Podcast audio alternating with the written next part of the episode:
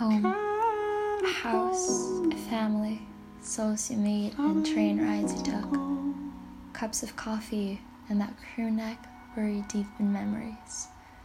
The library downtown, that waft of Christmas morning, that cold feeling between your toes, or the blue hour just before the sun shows. I've grown to assume that we all have our versions of a home at some point, someplace, like what movies say to be your one and only. But it wouldn't hurt too to have homes one too many. To me, I think it's perhaps that peace finding yourself, to find yourself in the right moment where everything's right in place. I haven't in a long time. I wake up with a goal. I always have a goal. Some photo of a future me I hope to be. A plan plans I don't really know because I'm such a thinker. Perfectionist to others because I like control. As much as I like joy, it makes me happy. And I like mornings where the sun just hits you right and you wake up before everybody else nearby. I like food, but only when it's something my mind agrees with. I like clothes, I like looking nice and numbers. Wow, I can't even remember when I first started the scale and the notifications and the number of people I touch. Right now, it feels like home, but just how it's been for a while. I know too that this isn't my entire life.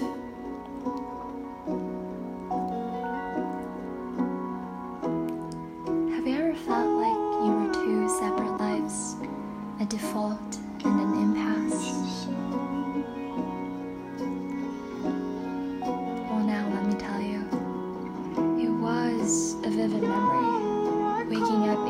1st a couple ago and realizing that that had been the best sleep I've had in a long time. That was home to me. I didn't feel unsure or locked down by goals or locked out of good shows. I didn't bother worry whether people liked me or forever see my name on another list and another story from another person's POV. I lived with contentment, with joy. I don't even understand joy, but just felt a semblance of it. That moment, it just felt.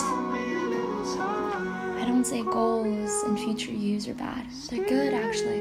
I wouldn't kid myself to set them up every so often if I didn't believe they mean me well. Accountability is good, so is consistency and routines.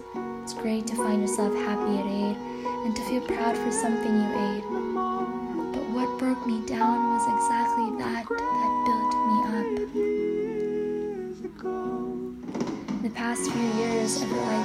much on these in betweens to make me feel some sort of way that home became exactly only that an impasse between days that don't work out, days that tread me farther away, days that feel so eerily familiar that they all just blurred into what life really is. I said once to a friend that the thing is, it just stops. The joy, the lightness, just stops sometimes. The pause, and it'll go back to those days I don't. Home shouldn't be my default, but it should be.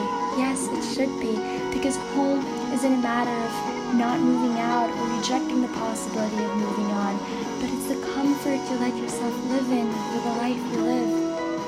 It's hard to encapsulate a feeling I don't even know into words that, no matter how well thought out, can never capture the moving, the making. Perhaps many of you won't get it, won't take it. This is just me carving out a reminder that I feel and I'm allowed to feel. This is home, home again.